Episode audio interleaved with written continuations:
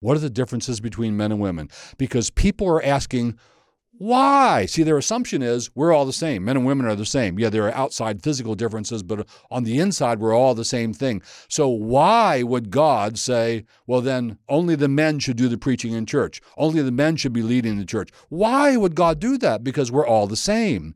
Is God like discriminating against women or something? Again, their working assumption is we're all the same. It seems to be assumed that when God came to assigning different gender roles, he said, well, look, I made a family, there's a man and a woman, hmm, I think somebody's got to lead. Like somebody's got to have the last word or something. By the way, that's not the big part about leading. But anyway, somebody's got to have the last word. Should it be the man or the woman? Man, I don't know. You know, they're the same. I'll just flip a coin. And God flipped a coin. Gabriel called it heads. It was heads. The man, you're going to be the leader. I will build my house. I will build my house. Welcome to Grounded. I'm Steve Hartland, pastor at Cornerstone Community Church here in Joppa, Maryland. And today's topic is, well, this will be interesting, masculinity and femininity. Masculinity and femininity. So here's a classic verse about that out of the Bible to get us started. It's Genesis one, verse twenty-seven. So God created man in his own image. In the image of God, he created him, male and female, he created them. Masculinity and femininity. So let's start off here. Let's talk about boys and girls. Let's talk about a girl and her doll and a boy and a G I Joe. So I have granddaughters. I get to see girls with their dolls. I was a boy. I had a G I Joe. I'm talking from experience here, though my sampling is admittedly pretty small. Give a girl a doll. What does she do? It becomes another person to her. She has a relationship with it. She finds it socially interesting. She has tea with it at a little table. She talks to it. She brushes its hair. She changes her outfit. She has a, a, a relationship with that doll. Here's one of the things to know about femininity. Women are interested in people and relationships, and they nurture. By contrast, men are interested in things and systems, and they don't do so good at nurture. That's a girl and a doll. Now, what about me and my G I Joe? So I thought G I Joe looked really cool because I was absolutely into everything military. So when G I Joe came out and there were advertisements on the television and it looked so cool, and I said I wanted one, and my parents got me one for Christmas, and then I discovered this. It didn't do anything. Like, it would just sit there. You couldn't do anything with it, really. Like, I wasn't into having a relationship with it or talking to it or making it walk or anything. So it was kind of boring, and I pretty much ignored it and never played with it. Actually, here's what I did, and I bet here's what a lot of other boys do. I figured out, well, it's no fun, so maybe I can make it fun. So you start to wonder, you look at it, and you wonder, hmm, what would happen if I grabbed his arm and jerked it upward? Well, his arm comes out. Oh, that was funny. That makes you laugh. It's kind of cool. Um, so you're not relating to him as a person. You're relating to him, him, it as a thing. Um, I can imagine, I don't know if I ever did this, I can imagine some boys I know, their dad's actually in this room right now, and maybe one of those boys would grab a G I Joe by the ankles and swing it around and slam it into the wall just to see what happens and laugh when it hits the wall and bounces off. If your girl did that with her doll, you would be very concerned. Like, something is really wrong here. You might want to get her some therapy. But not with your boy. You just say, oh, that's how boys are. Boys and girls are different. And boys and gr- girls grow up to be women and men. And when they do, they remain different. Men and women are very different. They're the same a lot, too, but there are also a lot of and pretty dramatic differences. Equally wonderful, but different. A man is not a woman in more ways than just physical, and a woman is not a man in more ways than just physical, and that's some of what we're going to see in this podcast. Back to boys slamming for a minute. Boys love to slam themselves into other boys. That's why there's a sport called football, and they love it. They love slamming into that other guy and getting slammed by the other guy. They love hitting the dirt hard. They get up and laugh and say, let's do it again. And they'll do it all day till they're exhausted or mom calls and says, come have dinner. Does that end at puberty? No, it actually continues. It actually intensifies as the presence of testosterone in the boy's system intensifies. Men and women are different. Let me give you a few other examples. Hope you enjoy these. We are going to get to some scripture, but you have to wait a while. I'm going to talk about masculinity and femininity more for a while. So here's a here's a room with toys. Send in a boy and a girl. Guess what they choose? You let them choose whatever they want. Boys, there have been lots of tests about this. We know this is true. Boys will spend ninety percent of their time playing with cars and trucks. Girls, zero. Uh, the people who study these things say boys prefer trucks because they find trucks, et cetera, mechanically interesting. And in playing with their trucks, they are fostering their visuospatial skills. There is a very large gap. There's a very large difference between men and women in terms of visuospatial skills that will come up later. Girls are drawn to things that are relationally interesting. Dolls, horse toys. Now, three of my granddaughters who live in one house with their mom and dad and their brother, three those three granddaughters are into horses. I'm not kidding. They have hundreds of little plastic horse toys. And yet yesterday, my wife took them out shopping somewhere, and they went straight to the bin with the little horse toys and dug through it and knew just what they wanted and picked out the ones they wanted. And they have a relationship with those horse toys. Their brother, not at all. Girls like toys that are animals, animal toys, things that are soft for cuddling, things that are soft for nurturing. Boys pick things that are hard, like a truck made of steel or hard plastic. This is not learned. This is not due to socialization. It's due to D N A. It's due to powerful chemicals. In the girl, that would be oxytocin and progesterone, and in a boy, it would be testosterone.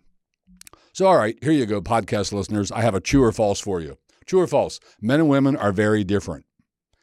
Let me make it a little more. Men and women are very different, not just bodily, but the bodily differences actually indicate, hmm, there might be some differences inside. Men and women are very different inside. Let's put it another way. Men and women have different natures. Now, when I first heard that, I thought, what? Wait a minute. Where are they going with that? But no, it, it's it's true. It's very common. What is a nature? A nature is a complex of attributes, and there are very identifiable masculine ap- attributes, and there are very identifiable feminine attributes, and they come in a complexity. So uh, it's fair to say men and women have different attributes. Men and women are different. All right, Pastor Steve, why are we studying this? Well, I have six reasons, which is too many. I'm making the podcast too long. But anyway, six reasons. Number one, here's why we're doing this. Because in our day, there are lots, there is no shortage, there are lots of influential people who actually believe that men and women are basically the same. This podcast is to help you know better. Here's a second reason why we're doing this, because there is, in our day, from some quarters, a massive and incessant attack against men, against masculinity. We're discovering in many outlets that, things like this, women are better than men in everything. Here's a quote, "Women are not equal to men. They are superior to men in many ways, and in most ways that will count in the future." Women are better than men in everywhere that counts. It is not just a matter of culture or upbringing. This is interesting. They admit it's not. It is a matter of chromosomes, genes, hormones, and nerve circuits. They're right. There are differences at that level.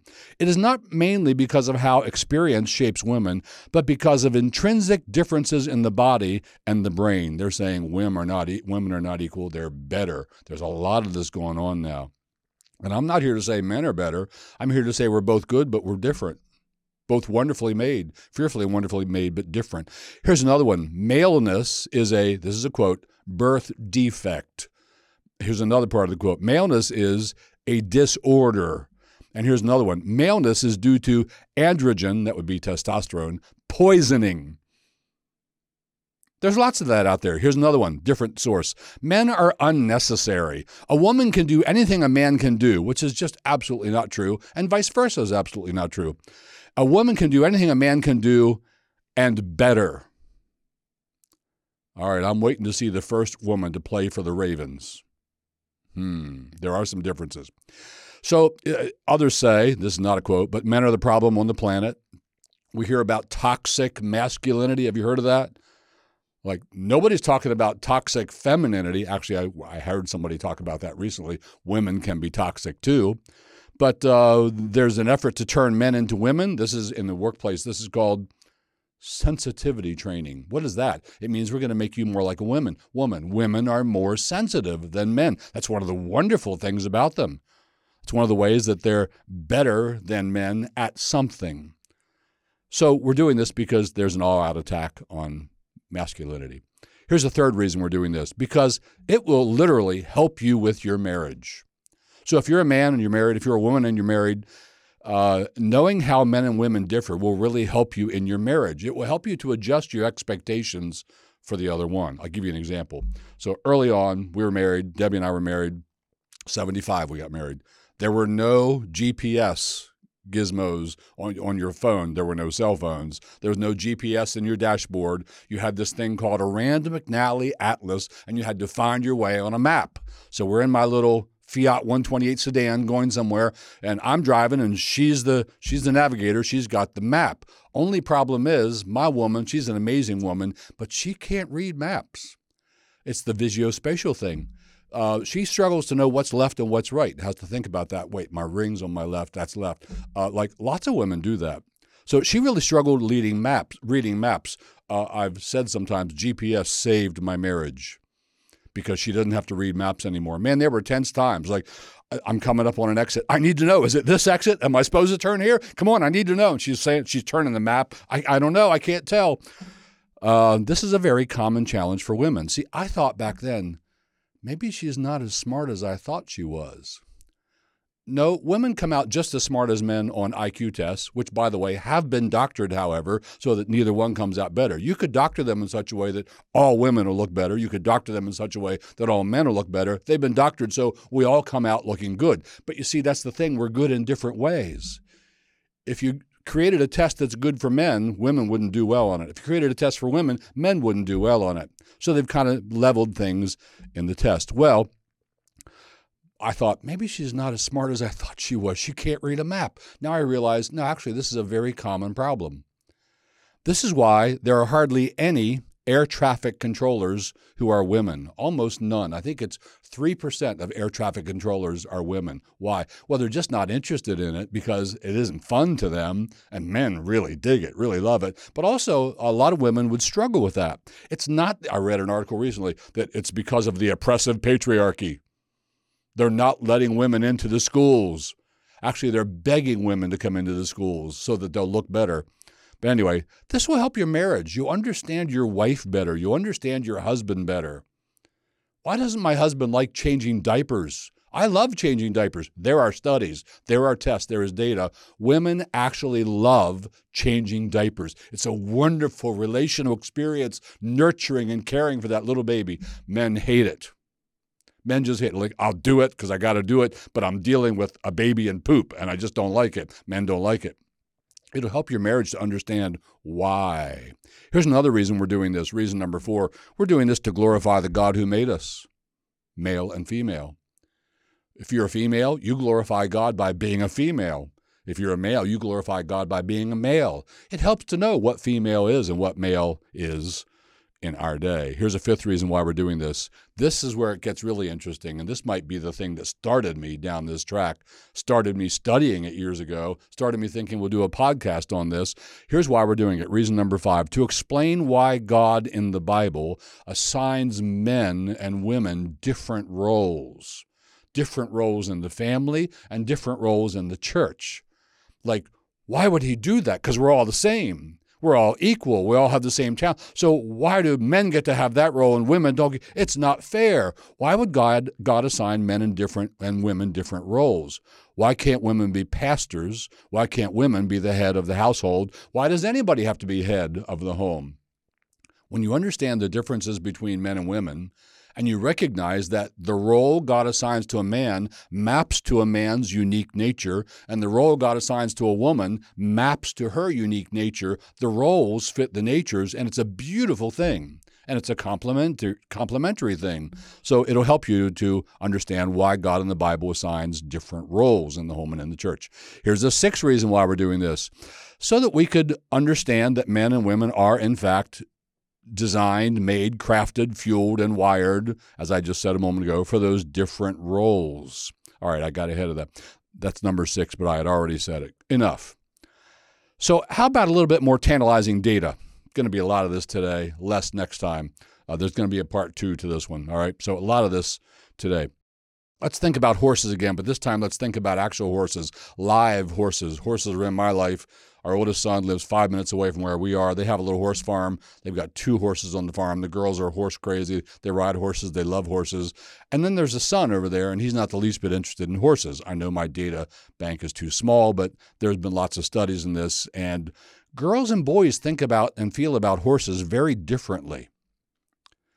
Uh, I'm not talking about on a working farm. Their guys are into horses because a horse is a tool. It's like a truck. It can help me get my jobs done. I mean, I'm not talking about on a fox hunt because there, there's a job. We're hunting foxes. The horse can help me do that. I'm talking about the recreational use of horses. You know, it's almost entirely girls. It's almost entirely women. Like, where have you even heard of parents bought a horse for their son? That just doesn't happen.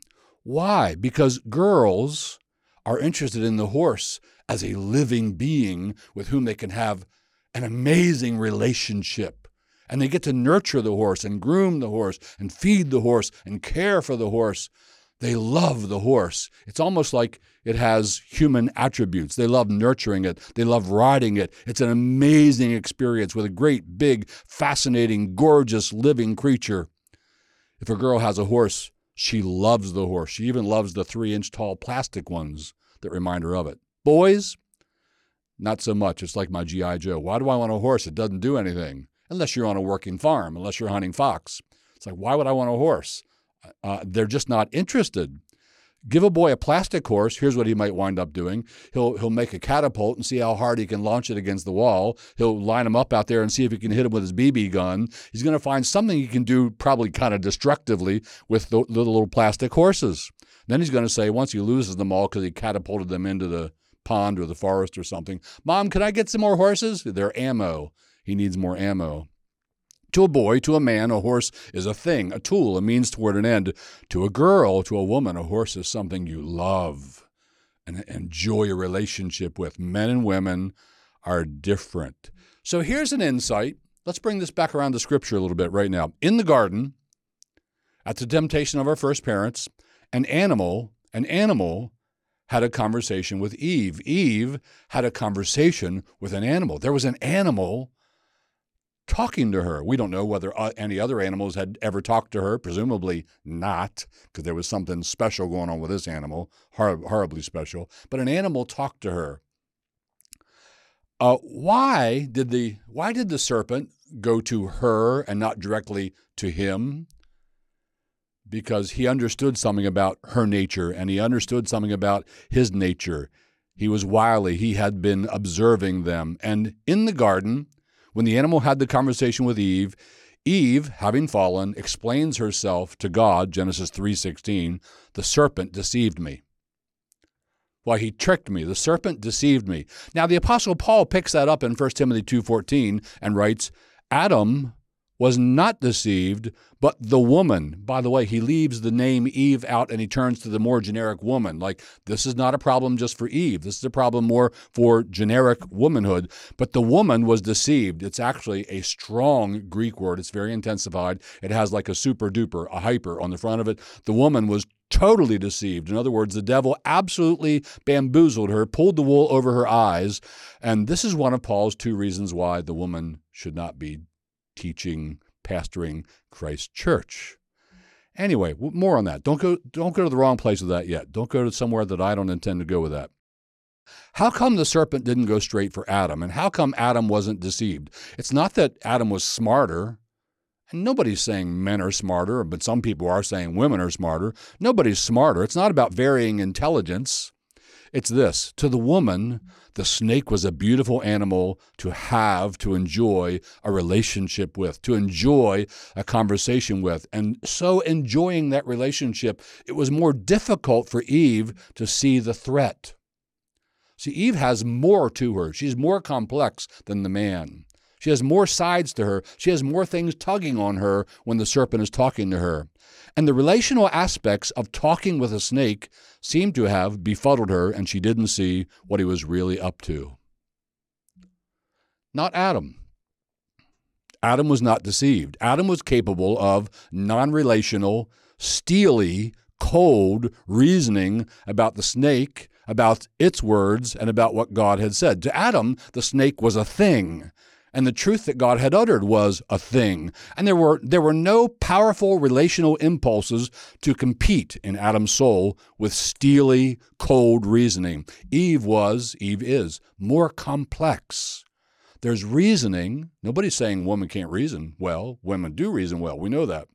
But there's also a relationship. There's more going on in there, and the powerful demands of that relationship. And it's all one in many women's psyche. It's hard to divide relationship from reasoning. Jumping ahead in what we're talking about in this podcast, just a glimpse to something that's coming in the future, is that maybe one reason why God says, I only want the men to be the pastors and not the women, is because there are wolves. And it might be harder, it might be more difficult for a female pastor to identify someone in the flock who's probably a nice person as a wolf. Having a relationship with that person, it gets more complex. To the guy with steely coldness, he can just say, that's a wolf. We got to deal with that. To put this in terms of Big Five, you know what the Big Five is? There are various psychometric tests. Like there's the Enneagram. Don't go there. It's junk. Uh, there's the Myers-Briggs. It's also now discredited. The, the one on the planet that is really reliable is the Big Five. So one of the things that Big Five measures is called Uh, agreeableness. If you score high in agreeableness, and women score uh, much higher than men on average in agreeableness. Agreeableness means the relationship is so important, I'm going to do what I can do to make us get along. Someone who's less agreeable will say, I'm not really worried about the relationship. We're not doing that. We're going to do this. And the relationship will have to suffer. So women are way more, to use a different word, empathetic than men. This is a great strength, but it's also a problem when it comes to dealing with wolves in the flock. It's harder for a woman to say, no, you, that nice person with whom they have a relationship, you're a wolf. Easier for a man to do that. Now let me pause and clarify something, just so you don't get this wrong. We need women and we need men. We need who and what women are, and we need who and what men are. We need all of the above. Children need both. They need a man in their life. Hats off to the single moms who raise their kids. They'd probably be the first ones to agree with that. I wish I had a man, too, for my kids. But they need a man in their life, and they need a woman in their life. Why? Because they're different. They need both. But, to mention someone I mentioned earlier, we live in an age in which there's lots of male bashing. There's toxic masculinity. And so we need to defend why God in the Bible assigns males the role of head in the home and the role of pastor in the church. So so we're going to talk about men a lot. Want some more trivia? Give you some relief here. Here's some more trivia. We'll get to Scripture soon, if not by the end of this episode, in the next one. Trivia. Men prefer books written by men, and women prefer books written by women, and the difference is stark. It's dramatic. Women read eighty percent fiction. Fiction is about people and relationships and romance and marriage. Men hardly read any fiction at all, and if they do, it's the latest Jack Carr's The Terminal List series. There's about five or six of those by now, and you're a Navy SEAL when you read that book. Men, however, when they're not reading fiction, and they rarely read fiction, men read history, politics, and business. It's not because anybody has socialized them to be that different. It's because their D N A drives them to be interested in different things. Men and women read very different literature because they're interested in different things. Men and women have different musical tastes. Nobody socialized that into them. It's not the oppressive patriarchy. Patriarchy. It's, it's in our D N A. It's who we are. There's about thirty percent of what women like in music that men don't like. There's about thirty percent of what men like in music that women don't like. We're very different. Men and women want very different things on the job. This is really interesting. So I'm working now from this book, Human Diversity by Charles Murray. It's a fabulous book. And uh, on page sixty-nine, here's a, a study, a very reputable study. What are the things that men value in a job versus what are the things that women value, value in a job? So I'll go with women first. Here are the things that women want. They wanted these things more than men. Having a part-time career for a limited time time period was top on the woman's list for a job. Second, having a part-time career entirely. I'll, I'll stay in it. That was second best. Next, working no more than forty hours in a week. Next, having strong friendships on the job. Next, having flexibility in my work schedule. You know why? Because she's the one nurturing the kids. She's the one getting them to school. She's the one taking them to the doctor. Even where you have a couple with, uh, they both have good full-time jobs, guess who does ninety percent of the nurturing? It's the mom. It really is. She wants community service as part of the job. She wants having time to socialize as part of the job. She wants giving back to the community. What do men want? Here's the man's list. The men said, what I want is the prospect of receiving criticism from others. No, I, the men said this, pardon me. The prospect of receiving criticism from others does not inhibit me from expressing my thoughts. None of the women wanted that one. The men want a merit-based pay system. The men want having a full-time career. The men want inventing or creating something that will have an impact. The men want a salary that is well above the average person's. The men want, quote, I believe that society should invest in my ideas because they are more important than those of other people in my discipline. The men want being able to take risks on my job. The men want working with things, computers, tools, machines, as part of their job. And the men said the possibility of making somebody else uncomfortable doesn't deter me from stating the facts. Finally, the men want having lots of money.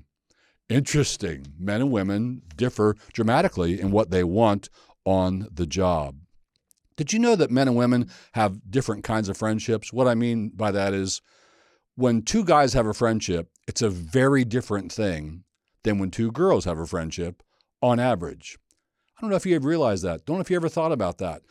The friendship of two men is not the same animal as the friendship of two women. It doesn't do the same thing. Well, what do you mean? And by the way, the difference is not one of degree. It's a difference of magnitude. It's a difference of kind.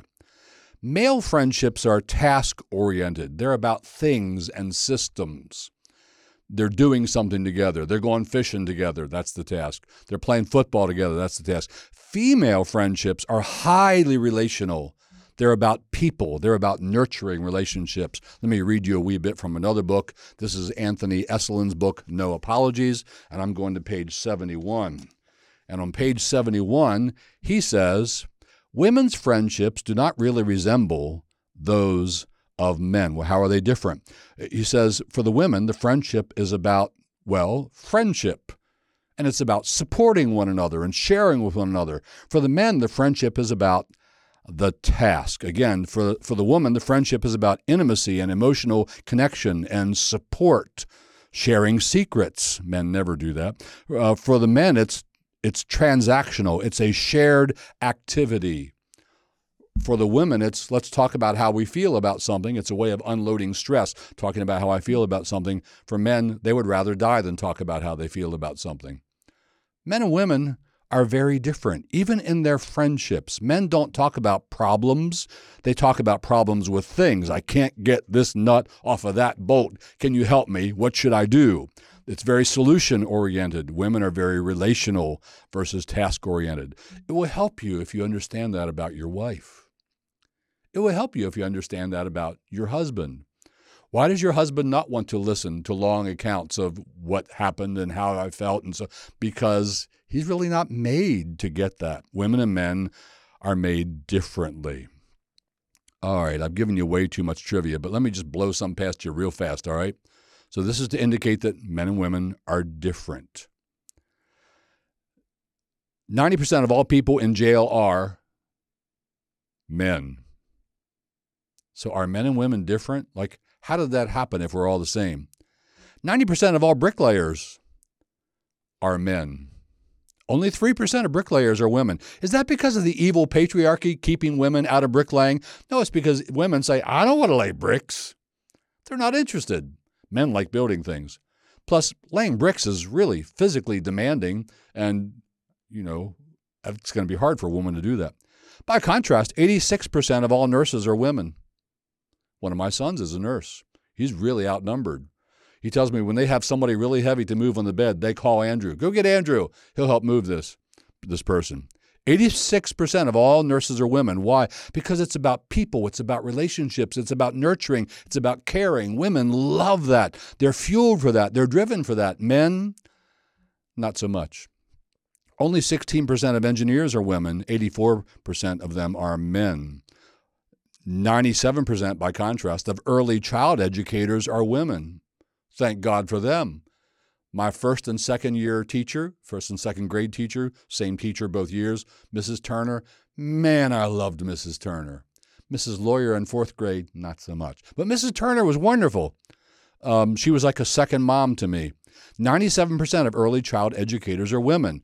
Why? Is somebody just oppressing them and forcing them into that? No, they choose it because they love it. Here's a very interesting statistic. Maybe you'll get a kick out of this one. I don't know if you've noticed this, but one hundred percent of all mothers are women. Well, at least so far, till somebody works on some kind of a surgery that's going to change that one day. Here's an interesting one. Only sixteen percent of commercial pilots are women. It's the visuospatial thing. And only sixteen percent of air traffic controllers are women. It's not oppression. It's they don't like it. They're not interested. And they don't feel themselves particularly talented at the visuospatial thing. Women aren't interested. Um, so there's a whole lot of things that men and women differ on. You want to hear some more? You guys in the studio, you want to hear some more? Some more? Okay. So women aren't interested in being a race car driver. Now, every now and then there is one, and she's really good. And so, you know, the news plasters are everywhere. But she's like one in a thousand. Women aren't interested in being engineers, architects. Women aren't as good at billiards as men. Now, there are women who are into billiards, not that many, but but the very best woman would struggle to beat a very mediocre male billiard player. And eighty-seven percent of that field is men. Why? It's the visuospatial thing. There's a massive gap at the top. That's why men and women are in different leagues so far. Uh, very few m- women want to be a nuclear engineer. They're just not interested. Men dig that stuff. Chess. Do you play chess? I've played some chess here and there. I'm probably no good at it at all. Women aren't that interested in chess. Men love chess. Let me read to you another little piece from Estlin's book. This will be page fifty-five this time. Just take me a second to find it. And here we go. This is amazing. Um, he says, consider the sheer uselessness of a chess prodigy. In other words, what purpose does that serve? It doesn't grow any food. It's just, what, what's chess about? What's it for? It's sheerly useless. But think about this guy. In nineteen twenty-four, Alexander Alekhine, one of the greatest players who ever lived, played twenty-six games simultaneously against strong competition, get this, while blindfolded. And he won sixteen of them, lost five of them, and uh, five of them were a draw. It's just kind of crazy. Um, that's a masculine thing. Men and women are made differently, and women aren't even interested in, in that kind of thing. Here's another quote. Men love wrenching, twisting, pounding, cutting, building, tracking down, and killing. Man, that's true. I haven't done any physical labor in a long, long time. And I got invited over to a son's house recently for two different parts, two different days to help build a barn, and I found out I loved it. So did the young men who were there, swinging hammers and carrying heavy things. We just loved it. Men and women are different. Now, I've been talking about how men and women are different, and and I've been skewing it more toward what men can do. What about women? You know, women are amazing at multitasking, and men aren't. That's why most secretaries are women. Secretaries really have to multitask, and men don't dig that. Men aren't good at that. So it literally astounds me. Let me just make up an example. So here it is. A woman can be watching T V, and she's absolutely tracking with that program. Her husband sitting beside her, this would be Debbie and me, is having trouble tracking with the plot, and he periodically asks her, can we pause it and you explain to me what's going on? This happens with Debbie and me. This happens commonly with men and women. So a woman can be watching T V with her husband and talking on the phone, and she's tracking with the T V show, and she's tracking, tracking with the phone conversation. I could never do that.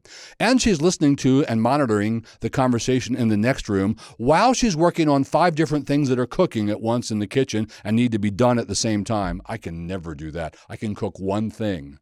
I go nuts if I have to do three things or five things. I can't do it. And she's doing all that, get this, while changing a diaper. Effortlessly. All day, every day. When she's only had four hours sleep every night for the past week. Men, not so much.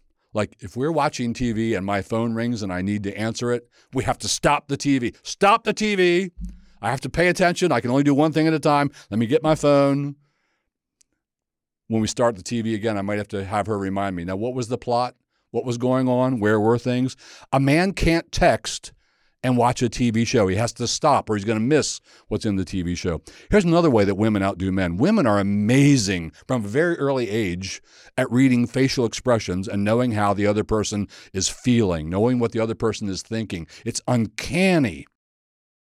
So this next part is from a book I read by a neuroscientist, a woman. And in it, she describes a girl and a boy in the playground, a young girl and a young boy. And the girl gets on the top of the sliding board, and it looks a little scary. And she just glances at Mommy, standing a little way over there. And Mommy doesn't say a word. It's just instantly the look on Mommy's face tells her, it's okay. Go ahead, slide down. You can do this. And she slides down, and it's okay. The boy gets to the top of the sliding board, and he he too might have some apprehension, or he might just barrel down head first. But he might have some apprehension. But he doesn't look at Mommy's face for approval because he is not aware of what any expressions on Mommy's face mean. Literally. He's not even aware of the fact that Mommy's facial expressions can mean something.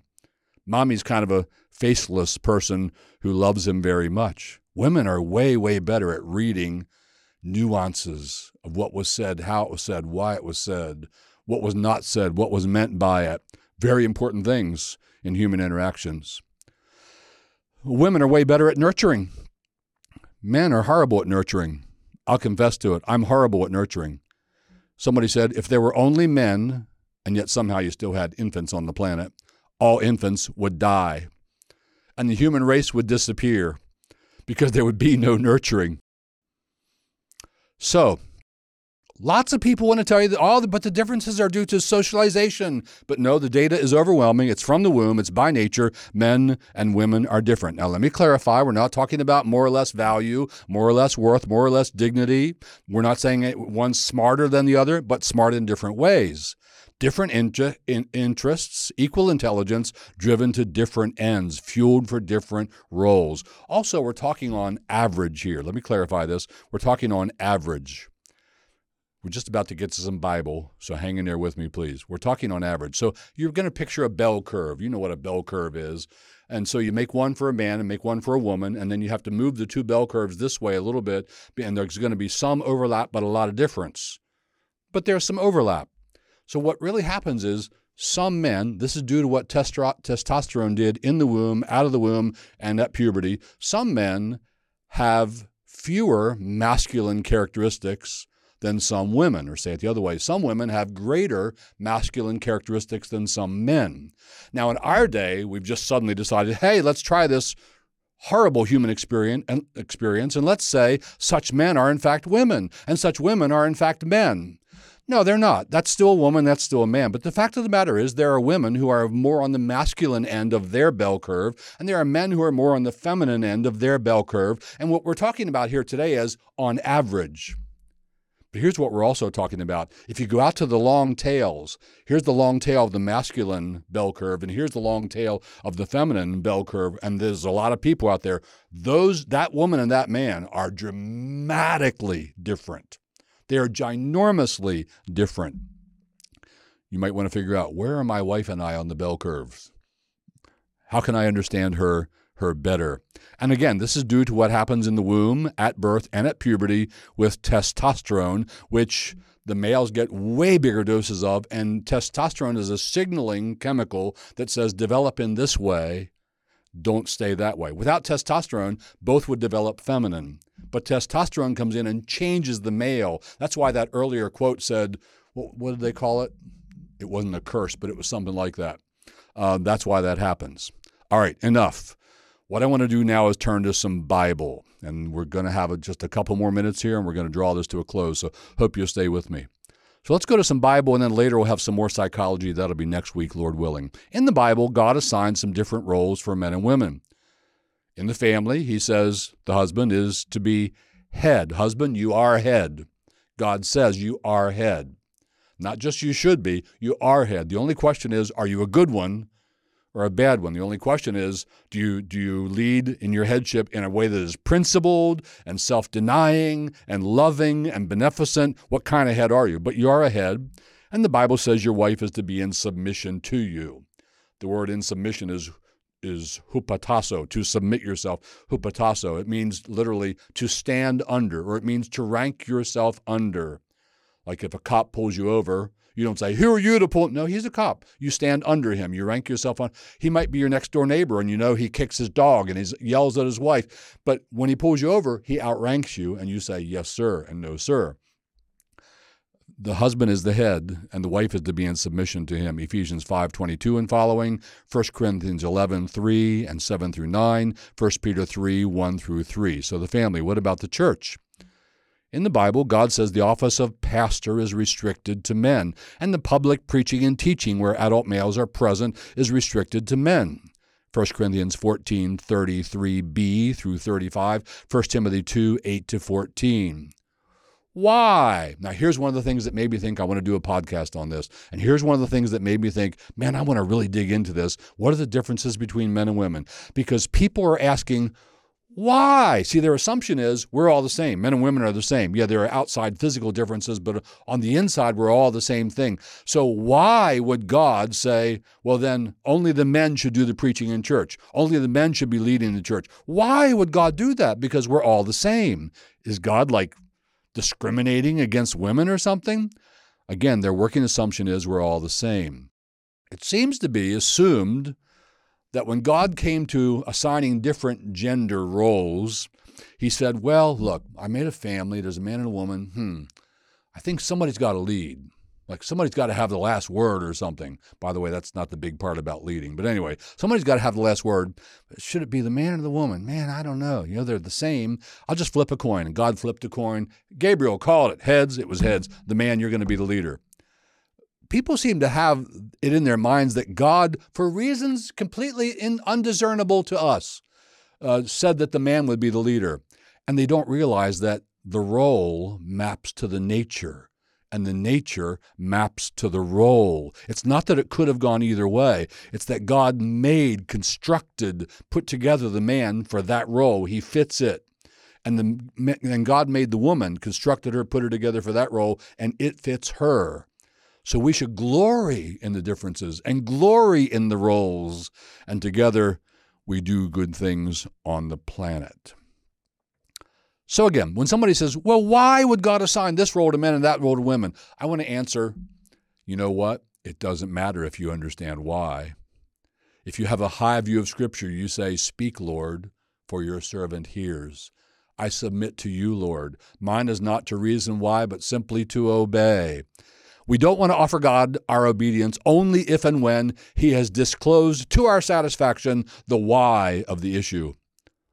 So don't be too big with your why. You can have a gentle why that says, hmm, I wonder why. I want to figure this out. Or you can have a kind of a rebellious why. Why? I don't get it. Don't have the rebellious why. And why does God assign different roles? Well, I've said it too many times already, but I'll say it again. Because he made us differently for different roles. All right, let's get back to a little bit of Bible, and then we're going to bring this to a close in about three minutes.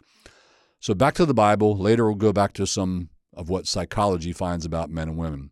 We're going to look, starting now, at passages that indicate that men and women have different natures and are made for different roles. So we opened with Genesis chapter one, male and female made he them. And we notice that they're different, at least bodily, right? The bodily differences map to different roles. Adam, we see in the curse, his his main relationship, his main, uh, what happened to him because of the curse is his work is now going to change. It's going to be harder working in the field. He's made bigger and stronger. He sweats more so he can cool his body faster. His heart is nearly twice as long as hers so he can pump more oxygen throughout his body while he's working hard. Um, Adam is made larger. That should tell us, hmm, maybe that's for a different role. Eve is made not as large and, frankly, softer, not as hard with, with muscle and so on. Hmm, maybe she's made softer for a different role. And by the way, please don't mistake me. I'm not saying anything like barefoot and pregnant. No, you read Proverbs thirty-one, and that Proverbs thirty-one woman, she was amazing. She's into marketing. She's got shipping going on. Her products are bringing them in money. She uh, she's made so many good things. She's not worried about them not having food later in the year. Uh, there's something I'm missing there. She was she was into manufacturing some stuff. So this is not at all about barefoot and pregnant. I'm a pastor at Cornerstone Church. We employ women who have husbands and who have children, and we're very happy to employ them. My wife has been employed one way or another almost the entire time I've been married to her. She is now retired. Bless her. So I'm not saying barefoot and pregnant, not at all. But I am saying we get a hint from Genesis chapter one. Hmm, their bodies differ. He's a lot bigger, and frankly, you probably don't realize how much, and a lot stronger than her. And she's softer and sweeter and more gentle. Hmm, it almost looks like they're made for different things, doesn't it? Hmm, interesting. Well, I would love to go on with this, but that's going to have to be in two weeks. So thank you for joining me today. I'm going to draw it to a close. What's the main point? You got it. Men and women are different. I hope you'll join me next time. We'll talk more about how they're different. We'll go through more scripture. We'll look at some more of what modern psychology tells us. And hey, before I let you go, if you liked this, you could do us a big favor. The best thing you could do for us to help this podcast get out is if you could uh, give us a review. Just write a brief review for us. Thank you very much for doing that. So I'm Steve Hartland. This is Grounded. We're drawing it to a close. Hope to see you again.